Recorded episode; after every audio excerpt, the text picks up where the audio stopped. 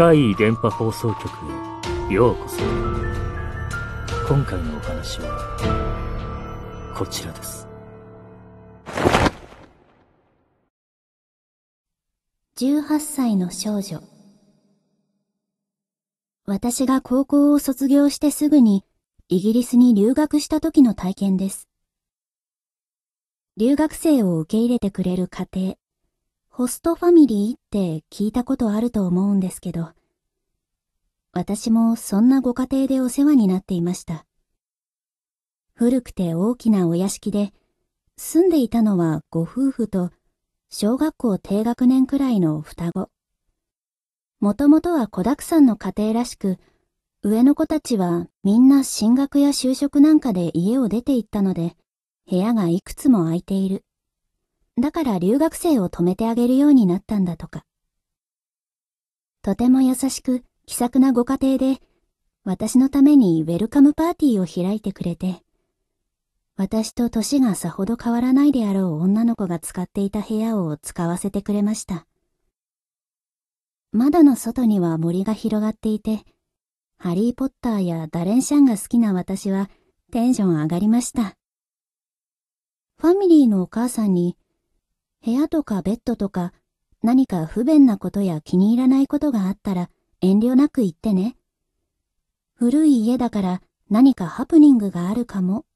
と言われたのですが、夜中、家がきしむ音が聞こえるんです。特に階段。トントントンと、まるで誰かが歩いているような音。一度気になってそっと覗いてみても、誰もいませんでした。そして朝起きると、窓際に虫の死骸がいくつも落ちてるんです。窓は開けていなかったんですが、すぐ外が森に近いので、そのせいかなと思っていました。ハプニングってこういうことかな？でも正直、私は勉強の方が大変だったので、寝室で聞こえる音については、あまり深く考えず眠っていました。ホームステイをして何日目かの朝、ドアを開けると、私の部屋の外に熊のぬいぐるみが置いてありました。一瞬双子ちゃんが置いたのかなと思いましたが、手に取ってみると、ボロボロなんですよ。かなり年季が入っている感じで、しかも名前やブランドがわかるタグみたいなものは一切ついていません。もしかしてこれ、手作りなのでは？そう思えるほど不格好に見えました。意味がわからず、とりあえず本棚の空いているスペースにそのぬいぐるみを置いて部屋を出ました。家族の誰もあのぬいぐるみについて言及してきません。双子ちゃんたちも普段通りです。学校に送ってもらう車の中でも、私はあの熊のぬいぐるみの話は出しませんでした。相変わらず夜のやなりは続いていたある日、ホストファミリーのお母さんが私に言いました。ねえ、本当は何か辛いことがあるんじゃないの？お母さんが私の部屋のシーツを変えるため部屋に入った時、シーツに血がついていたと言われました。具体的な心当たりではなかったんですが、日本の生理用品ってかなり高性能みたいで、こっちのには慣れなくて苦戦してたんです。だからその血かも、ごめんなさいって言うと、気にしないでいいのよと言ってくれましたが、しばらくの沈黙の後、あなたの部屋に私たちが用意していないものがあると言われました。あの、熊のぬいぐるみのことでした。あのぬいぐるみ、家族の誰も見覚えがないようでした。あんなボロボロなものを飾っているのでおかしいと思ったようです。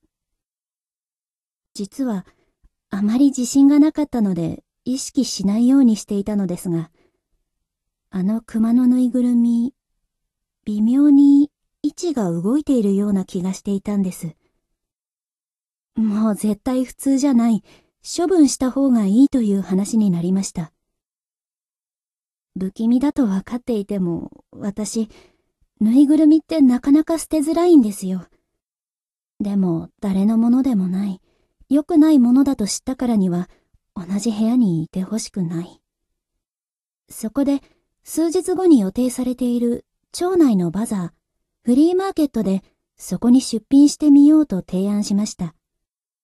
そして当日までバザーに出すものは全部1階の納屋のようなところに置いておくことになりました。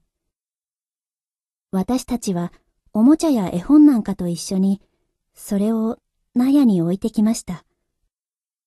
その日は安心して眠りについた私でしたが、翌朝凍りつきました。熊のぬいぐるみが本棚にあったんです。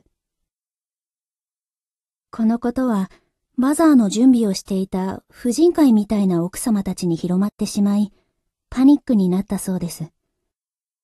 そして、私は、教会に呼ばれました。それもあの、国会だか懺悔だかをするボックスの中に。そこで神父様に質問されました。あなたはこのぬいぐるみをどこで手に入れましたか？朝、ドアの外にあったと正直に答えます。あなたはこの教会に来たことはありますか？いいえと答えると、本当に？と念を押されます。しばらくして神父様は奇妙なことを話し出しました。10年ほど前、この地域にあなたとそっくりな日本人が住んでいました。ところが彼女は18歳という若さでこの世を去ったというのです。おかしなことに、最初は一緒にいた家族もいなくなっていて、親族と連絡も取れない。彼女自身の身分証明書などはなく、アジア人のような外見というだけで、本当に日本人かも確証がなかったそうです。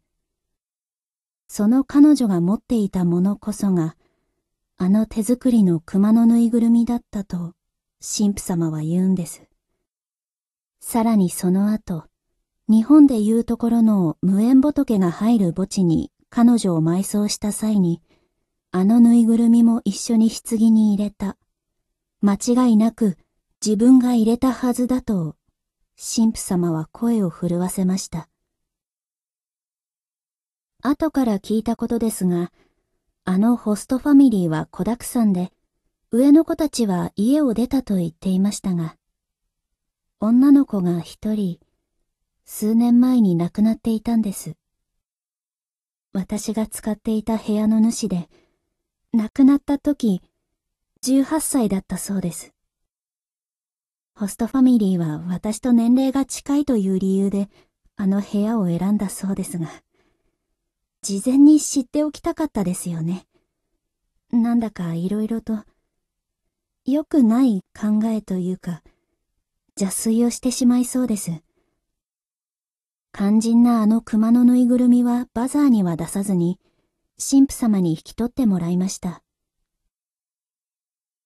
正直この話、その後イギリスであの人たちがどうなったのか、どこからどこまでがつながっているのか、私には知る由もありませんが、18歳のアジア人女性が亡くなり、18歳の娘さんも亡くなり、そして、18歳の私があの家に滞在していた。やはり色々と考えてしまい、今思い返してもゾクッとします。そして、日本に帰ってきた私が悪いものと縁を切ろうと訪れた縁切りの神社で、神主さんがぼそっと、来ると思っていました、とつぶやいたことも、今でも忘れることができません。